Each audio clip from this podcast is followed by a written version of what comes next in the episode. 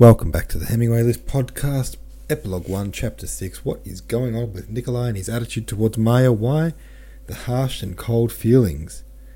The last few words feel really important, possible, inevitable, and very near. What thoughts do you have with that line?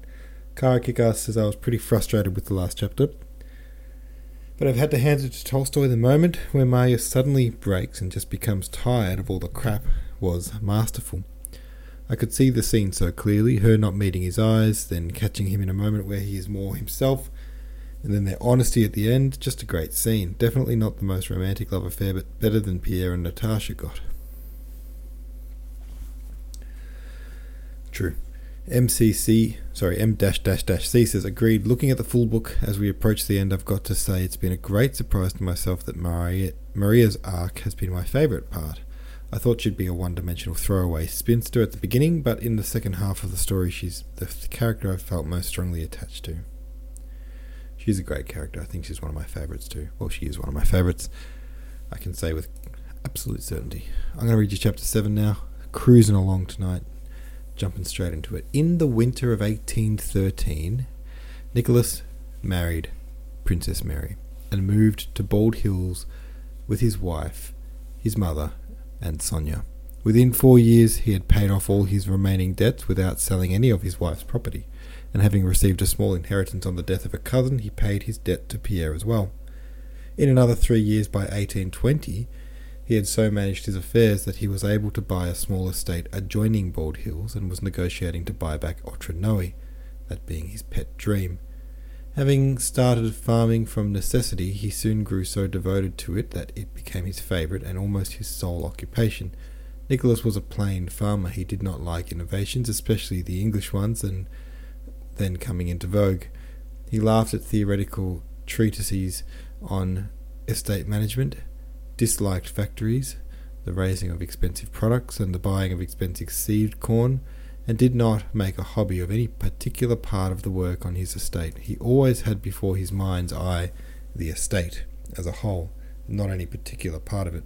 The chief thing in his eyes was not the nitrogen in the soil, nor the oxygen in the air, nor manures, nor special ploughs, but that most important agent by which nitrogen, oxygen, manure, and plough were made effective a peasant labourer.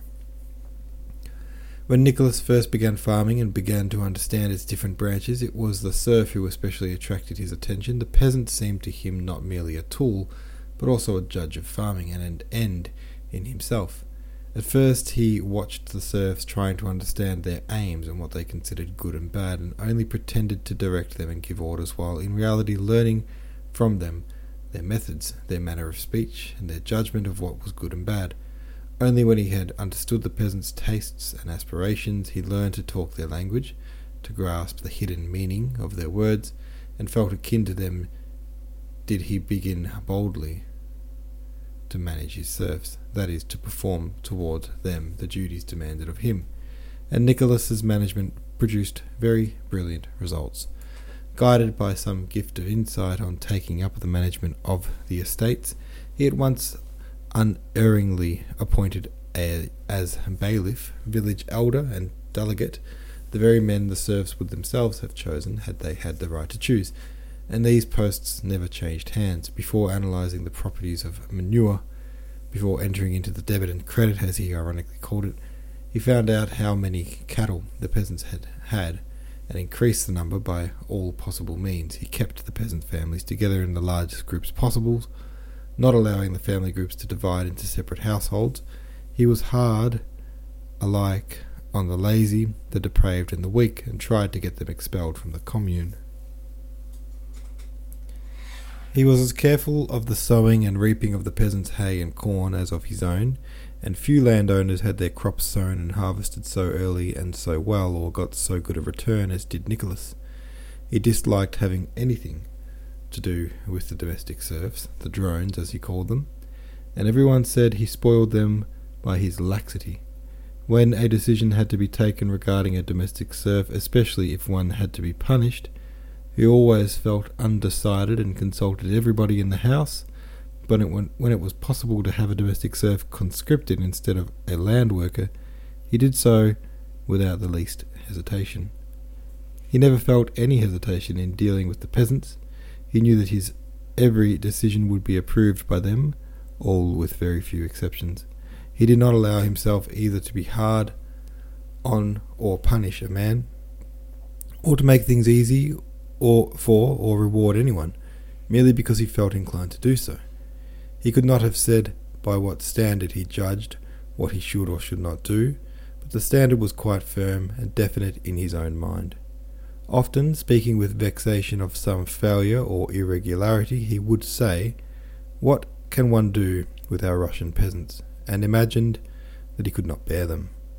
Yet he loved our Russian peasants and their way of life with his whole soul, and for that very reason had understood and assimilated the one way and manner of farming which produced good results.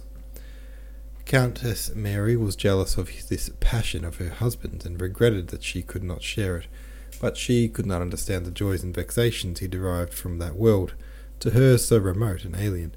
She could not understand why he was so particularly animated and happy when, after getting up at daybreak and spending the whole morning in the fields or in the threshing floor, he returned from the sowing and or mowing or reaping to have tea with her. She did not understand why he spoke with such admiration and delight of the farming of the th- thrifty and well-to-do peasant Matthew Ermishin, who, with his family, had carted corn all night, or of the fact that this that his Nicholas's sheaves were already stacked before anyone else had his harvest in.